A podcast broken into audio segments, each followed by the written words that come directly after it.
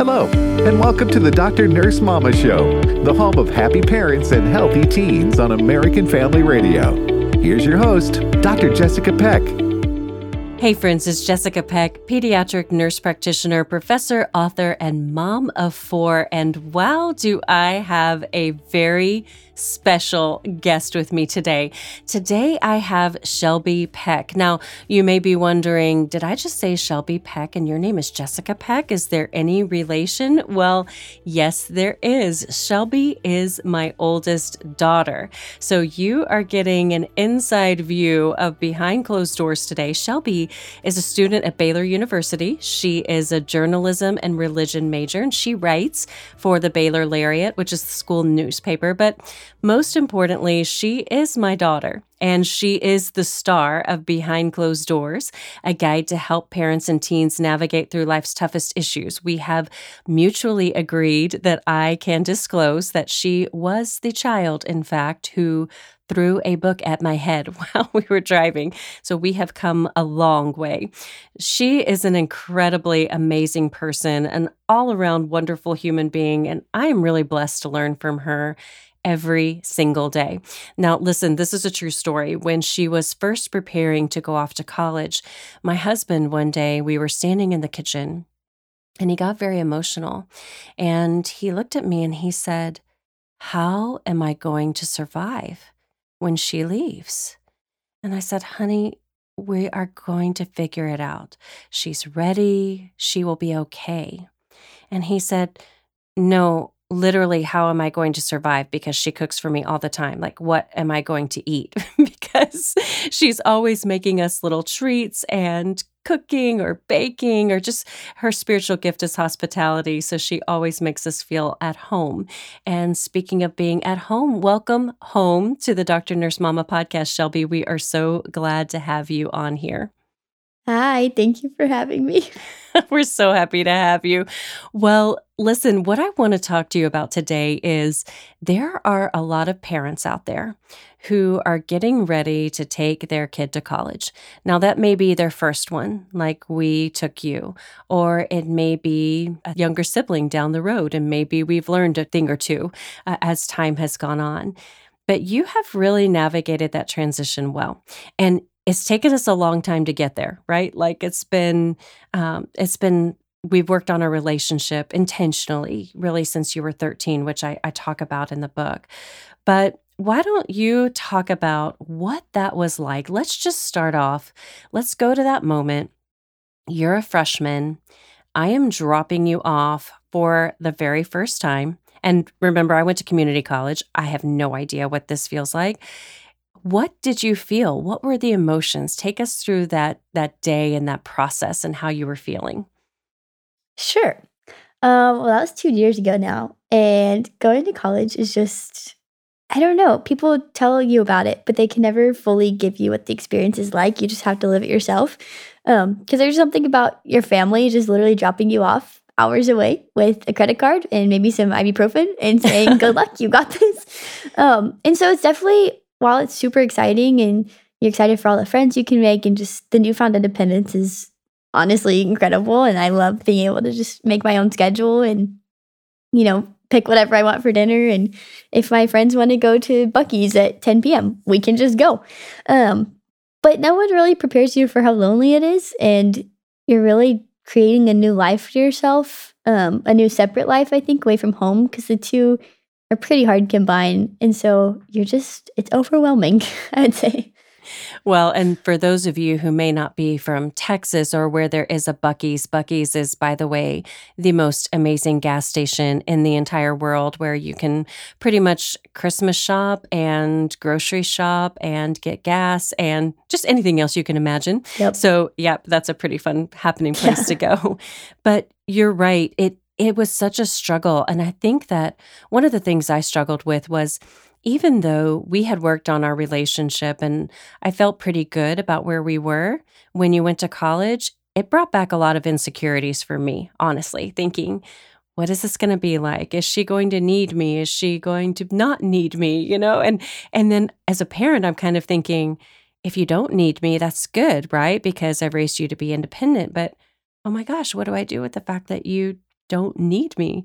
So, can you talk through some of those kinds of things that might be helpful for parents to understand your perspective or a college student's perspective when we're looking at things from our perspective? Yeah. Um, again, it's just weird that your family's at home and you're not, and you know their routine, but they don't know your new one. And so just trying to share that with them and you know, college there's not really like a set schedule, so sometimes it's hard to be as available as you feel your parents want you to be. And again, you they're your parents, so please call them. I'm not saying don't, but at the same time, um, parents should understand that not everything is as um, I guess routine as it was in high school. You know, you're not at school from eight to three and then have sports practice and you come home for dinner. Um, it can be lots of different things because you're trying to manage classes and making friends and all these things. Um, so yeah, just make time to call one another, but also give each other grace and space um, when things might not always look the same from week week to week basis, and also understand that when you do call each other, it's hard. Um, because you know from my perspective at school i'm the only one on that side of the phone so sometimes when there's conflict you can easily feel alone or you can easily feel like you know in your head you tell yourself your family's against you because they're all together and they're all you know having this problem with you that you're on the other side of the phone and you're like, I can't do anything. I can't hug you. I can't, you know, be on my couch and watch a movie or see my dog. You know, you're like, I'm in a eight by 12 center block building and our dorm room and um, I have an exam tomorrow. So I think it's just a lot of space for learning and knowing things won't, the transition is not just going to be a clean jump. Um, it'll be hard sometimes, but it's worth, it's worth pursuing a peaceful transition in a new routine. Well, you told me something really important, I think, because when we first came to visit you, it's just kind of awkward, right? You know, just figuring out like, oh, those are your friends and here's your family and now your two worlds are colliding and this is weird and as as your parents, you know, we can feel like, oh, you don't want to be around us, you're embarrassed of us, you know, you don't prioritize us and and this negative narrative starts to ramp itself up in your mind, you know, and it's just such a path of destruction. But you really blew my mind, honestly, when you came home and you explained your perspective about protecting your stability there. So, talk our listeners through that because I think that was really helpful. Yeah. Um, I guess it's just the thing where you know that home. Well, I hope that you feel your home is a safe space. And if you're not, then I'm very sorry about that. But for me, from the perspective, I thought home was, or I know home is safe. And I know that my family knows who I truly am and that they'll accept me on my good days and bad. And when you go to college, I mean, I only had one person from my class go um, to be or to Baylor, where I attend college, and so you're just starting over, and you're so scared because you can really tell people anything you want, which sounds really scary, but you can kind of create yourself over again if you want. If that's something you're looking to do, and so um, you know, whenever your family comes, especially when the, within the first few months of beginning school and you're still trying to find your place, it's hard because you know that you're safe with them, but you don't feel safe at school. And so it almost, you know, and this could be, I mean, this is, you know, not the perfect um, pattern of choices to make, but your family almost becomes just this um, safe place that you can go to. And so you're like, you know what? I don't need to give them my full attention right now. I don't need to be their personal escorts around campus all day because I know they'll be there for me. I need to focus on, you know, who I am here and who I'm trying to meet. And um, I think that's just the natural progression of thought you have whenever you're, you know, especially for me as a pathological people pleaser.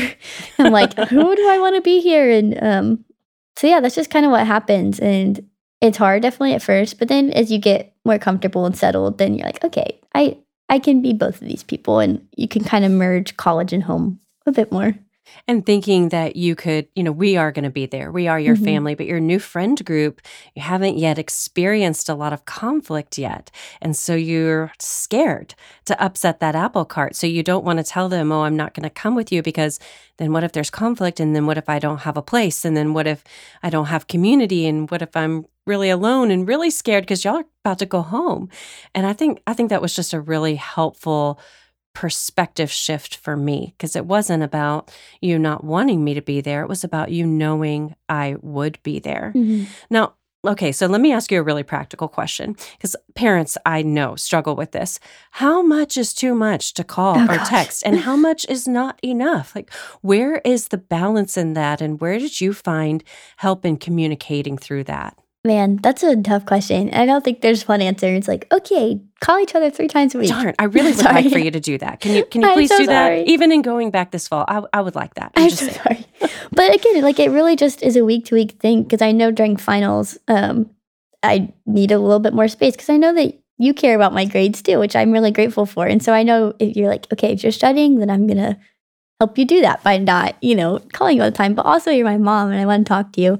Um, so I'm so sorry to say there's not really a set answer, but I definitely think there is too little because there are days that I have a really bad day, and I just expect my mom to kind of telepathic or how to yeah, telepathically know that. I'd be like, oh, I know I haven't talked to her today, but I think she knows that I'm having a bad day. You know, you can't expect them to do that. So if you're having a bad day, if you're having a good day, be honest with each other and that. Be like, hey, I want to call.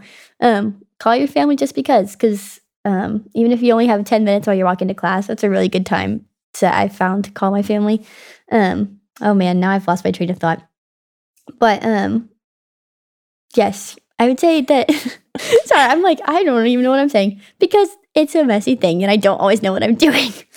but make sure to call often. Um, oh, I was gonna say that there's definitely too little where you don't talk to each other and kind of expect to know each other's needs and how your day and your mood forecast. And there's definitely too much where you know if my mom texts me all the time like, "Oh, I miss you. I want you to be here." Um, you know, just come home already. That's also not fair. I feel like to either of you because you know it's placing. these- There's nothing I can do. I know she wants me to be at school and be happy, and so if you know if your parents texting you all the time like, "I miss you. Just come home now." you can't do anything about that. I'm like, what do you expect me to do? No, that's you know, that's not how. I think we found a good balance in that. to Um, be fair, I have vacillated across both ends of the Yeah. spectrum and I've been guilty of both of those things probably Mm. in trying to figure it out but i appreciate you giving me grace and space you know to do that and and for the parents out there listening one thing that i have found really helpful is you know when shelby will ask me to pray for her instead of just saying yeah okay i'll pray for you today I just stop what I'm doing right now. I hit that little microphone button on my phone and I send a prayer right then. And I just pray for her. Now, to be honest, Shelby, you know, you don't always have the time to say, Oh, mother, thank you so much for that beautiful prayer. It really changed my day. It was wise. It was, I mean, no. But what I get back from you is Shelby saved a message from you. And that means everything to me. I really, really love that. Now, Shelby, you had, as most kids do, a pretty trying and tumultuous junior high period. And you know, where you experienced a lot of mean girl, girl culture and bullying and just things that are very common, struggles that are very common.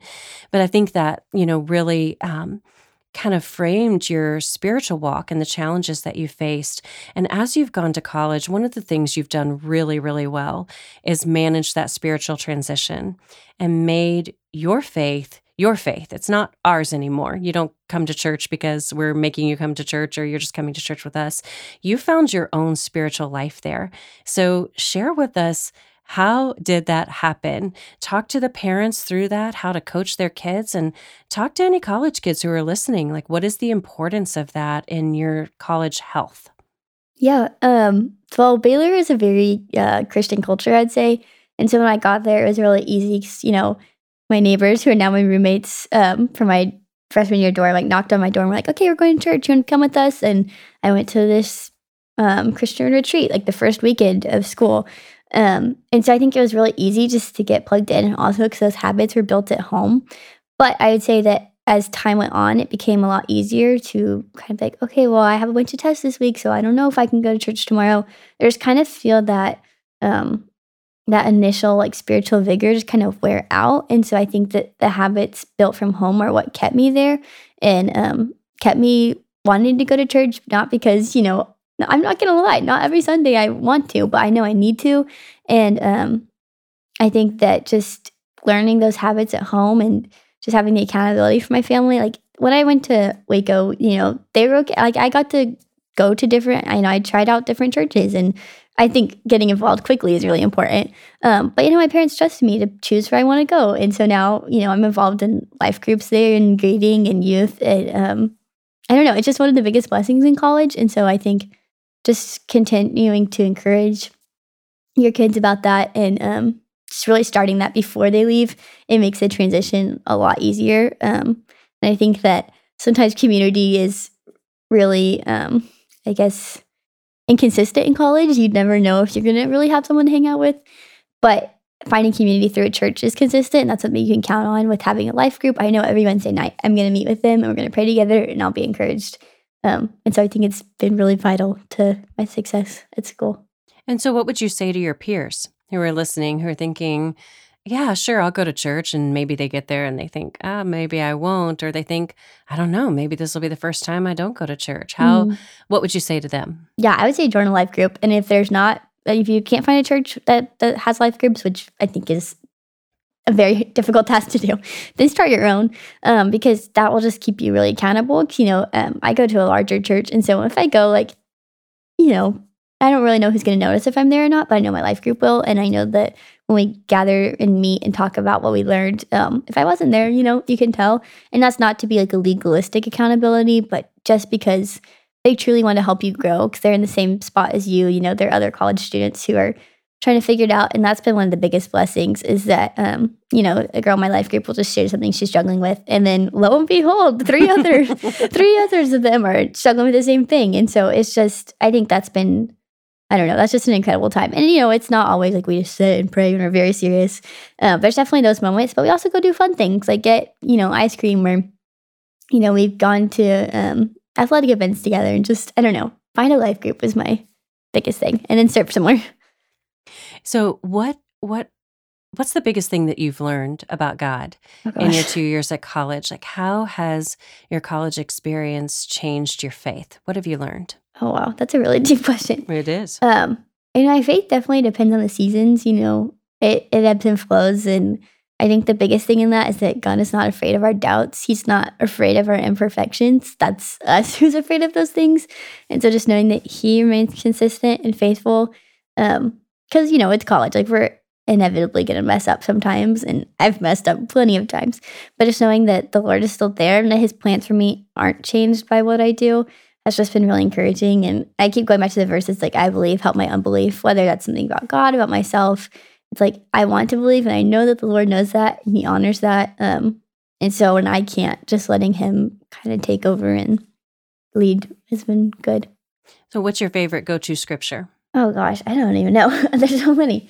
Um, hmm. I love the verse. I think it's Psalm 84 11. It's like the, I learned, this is the one that my parents gave me a lot growing up. So I think that's helped. Um, but it's like the Lord is a sun and a shield, and no good thing does he hold withhold from those who walk uprightly. And so just knowing that um, that the Lord will protect you, and that you know, college, I definitely have gotten some no's for things, which always hurts because rejection is never fun. But knowing that if it was good for me, I would have gotten it. So just waiting for the next good thing. Well, those are all really good points of encouragement, Shelby. And I want to switch gears a little bit and have an honest conversation about mental health. Oh, gosh. Because Gen Z, we know, you know, struggles with mental health. And people often ask me, as a pediatric nurse practitioner, is the mental health crisis as bad as people say it is? And my answer is always no, it's not. It's worse. It's worse than you can imagine. And you're living this. And so, talk about from your perspective what do you see your peer group struggling with? And why do you think that it's so bad and it's so hard?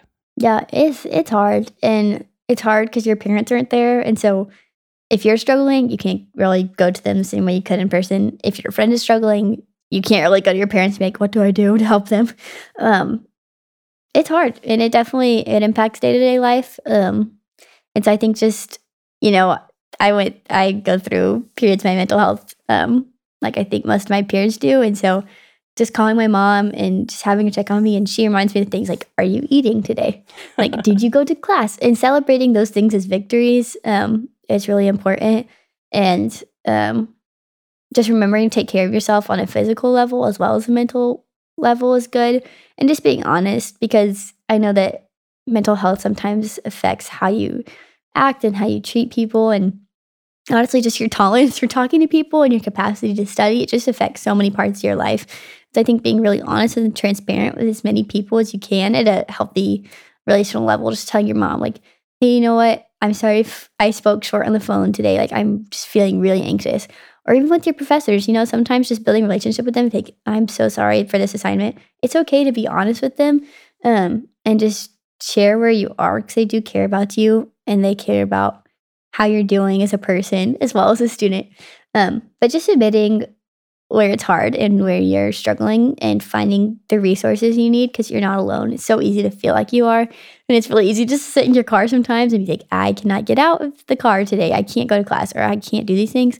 Um, but just admitting that and um, finding others who will come alongside you and um, help you. And I don't know, this semester I definitely would not have been able to get through without my roommates and my friends and my community. And just, it's really, um, encouraging just to see how you know your parents aren't there but your peers know that. And so they'll step in and kind of give you a shoulder to shoulder to cry on and everything. But so how do you get to the point in that friendship where you can just where it's okay to say that you're not mm. okay? Yeah that's hard. It's hard. It it's very vulnerable and i don't like doing it so sometimes i don't and i stuff my feelings down but i've realized that that causes more harm to myself and to others than it does just being honest with them um, and so i think just I don't know. I love how um, my church in Waco is like community is always forged, not found. And so you can't just expect these friendships to happen. And um, you have to be intentional in pursuing people and asking them to get coffee, even when it's uncomfortable, or just sharing things with them, um, again, at a healthy level with boundaries um, that just continue to build that authenticity and that support. And then also being them there for them as they would be there for you. So, what role do you think that social media is playing in all of this. How do you see that impacting your daily life and mental health struggles that you're seeing? Yeah, well, I mean, I'm speaking from a girl's perspective, but I think that social media is really draining on people's mental health for, you know, everyone, just especially from a standpoints of comparison. It's so easy to just scroll people and see people you don't know, see people you do know, and just be like, okay, why don't I have these friends with them? Why don't I look like her? Why don't?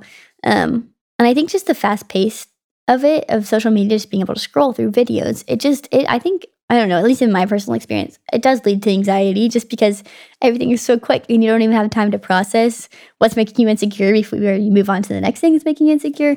Um, and so I think during the school year, I definitely have to take a step back sometimes and, you know what, I'm going to delete it this week and it'll be okay. I'm not missing out on that much.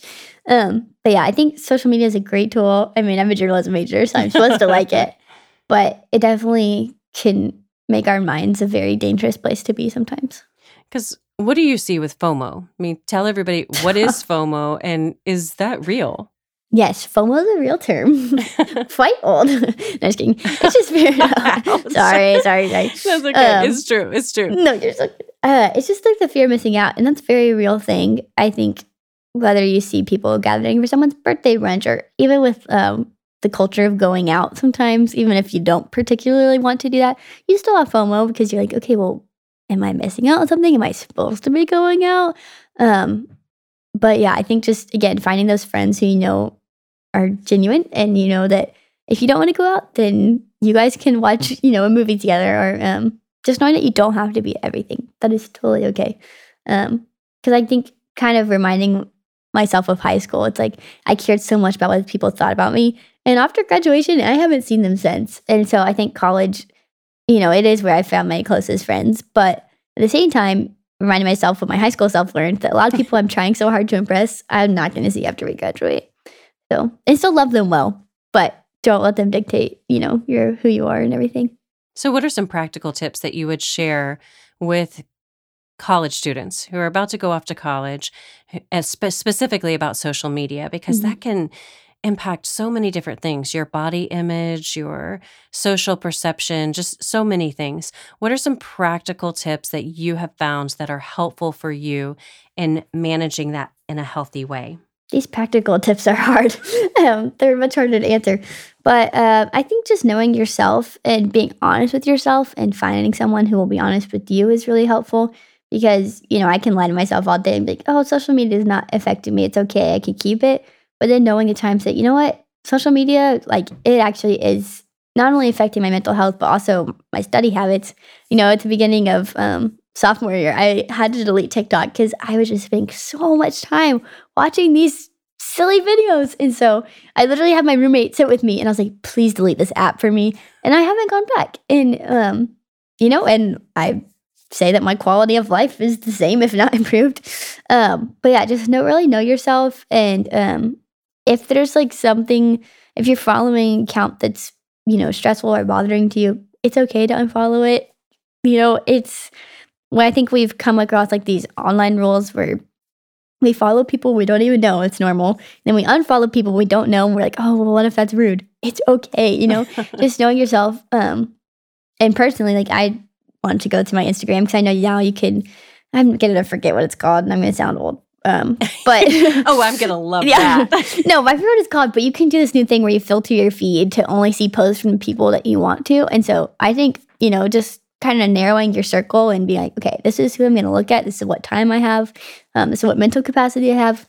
It's okay. Online etiquette rules are not even real etiquette rules, in my opinion. And so just again, know yourself and do what's necessary for you and know your own boundaries. That's yeah. that's really really helpful advice, Shelby. I am so appreciative today of you sharing these things so candidly because I think it is such a hard but good season, you know, where you're really growing so much, but you're also learning a lot of lessons. And thank you so much for sharing a little bit of your journey with us today.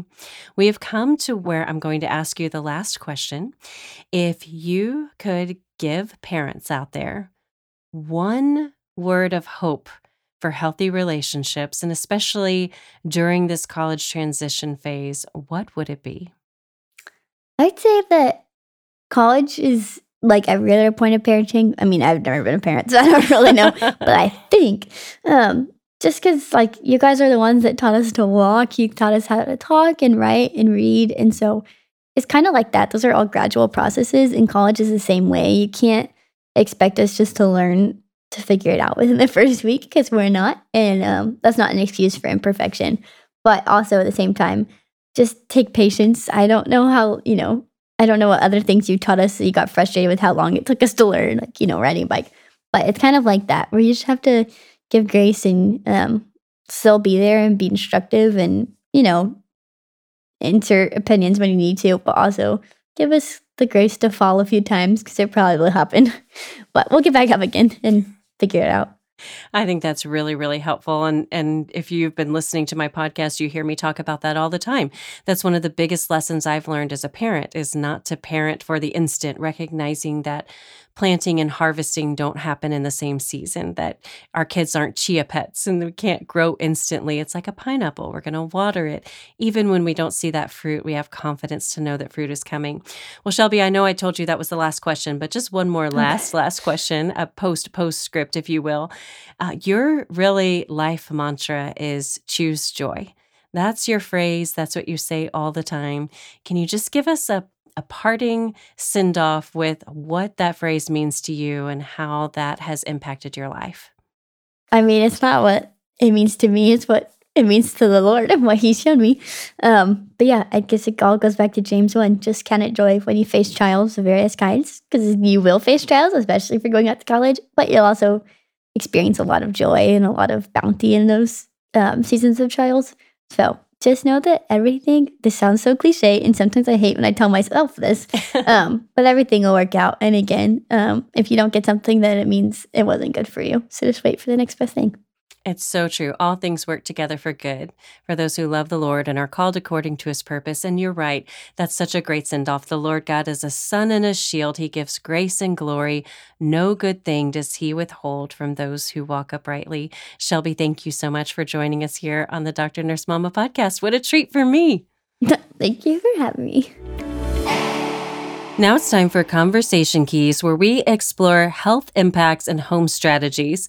It really was such a treat to be able to talk to Shelby, and my goodness, if I could tell you all of the stories of all of the things that we've learned along the way. It hasn't been easy. I was not equipped to be a mom. Even as a pediatric nurse practitioner, I felt like a secret failure because here I am with my daughter fighting all of the time. But I knew when she turned 13 and she threw that book at my head, I was going to need a new mindset and a new skill set going forward. And God has been gracious to give me both. And as we learn together, she gives grace, I give grace. We have challenges, we have setbacks, but we have a healthy relationship. And I think one of the important things to remember is that healthy relationships are not perfect. There will be conflict. There will be disagreement. There will be hurt feelings. There will be challenges that you have to navigate together. But if you can do that and if you can push through, the reward is so worth the pursuit. So I encourage you, if you are in a season of struggle, just remember you can't lecture your way to leverage behavioral change or argue your way into right relationship. You have to listen your way there. Listening is the first step that you can take in building your relationship. I know as parents, we often think, oh, I've got to tell you this and I've got to tell you that and I've got to teach you this and that. And we're aware of that time running out as our teens are growing and nearing that college transition. But if we can just listen, we can see where they're most receptive and meet them where they are, understanding their perspective and building a relational bridge. So now's the time I'm going to remind you of the Love Your Teen model that I created for you in Behind Closed Doors, a guide for parents and teens to navigate through life's toughest issues. Remember, the first step is listen with your face. In these times when days seem short and you're worried about that transition moving ahead or them growing up or not being around you as much, listen as much as you can with your full face. Put down whatever you're doing pull over into a parking lot if you're driving. Just stop cooking. Do whatever it is you need to do and say, This sounds important. I want to make sure you have my full attention. Then, O, offer open ended questions. Make the first words out of your mouth not a lecture, but curiosity. Give generous listening. Ask, how does that make you feel? How are you dealing with all of this? How in the world are you going to navigate this? That sounds like a really tough problem. Then, V, validate their feelings. I can see you're worried about this. I can see this has you upset. I can see you're really excited about what's to come. Being seen, fully known, fully loved, fully heard is one of the greatest gifts we can give our kids. And then that fourth step, remember, is E explore next steps together. So as you're navigating this challenging time to transition to college, as you're talking about roommates or class choices or boundaries that they'll have around behaviors or choices in the future, listen with your face offer questions, validate their emotions around that experience, and then, after you've built a relational bridge, explore those next steps together. Here's your conversation key ask your kiddo, if you're brave, on a scale of 1 to 10, with 1 being terrible and 10 being terrific, how would you rate our relationship? Ooh, that's a tough one to ask. And you have to commit to not being defensive and really seeing what their perspective is. Now, I'll tell you, this is a technique I use a lot with my son, who is a man of few words, but he'll tell me quickly, Oh, we're a seven. And I think, oh, okay, I may need to spend a little extra time with you. Or if he says we're a 10, I think, All right, we're good. If I'm a two, I know I need to find a time where he is receptive and we have some time to talk some things through. Most of all, before we leave, I don't want to let you go without reminding you how important prayer is in this stage. Pray for your teen diligently, intentionally, regularly, and often. Keep a prayer journal of those prayers that you pray and the prayers that are answered to remind you in a season of struggle of the ways that God has been faithful. Try it out and let me know how it goes. Thanks for tuning in to the Dr. Nurse Mama podcast, serving as your expert guide on the side to engage, equip, encourage, and empower you to navigate life's toughest issues with your teens. Tune in next week as we explore faith based health impacts and home strategies to create a safe space in an unsafe world. Together, we'll find hope for healthy relationships. Connect with us online at drnursemama.com or on Facebook and Instagram at Dr. Nurse Mama. We'll see you here next week on American Family Radio.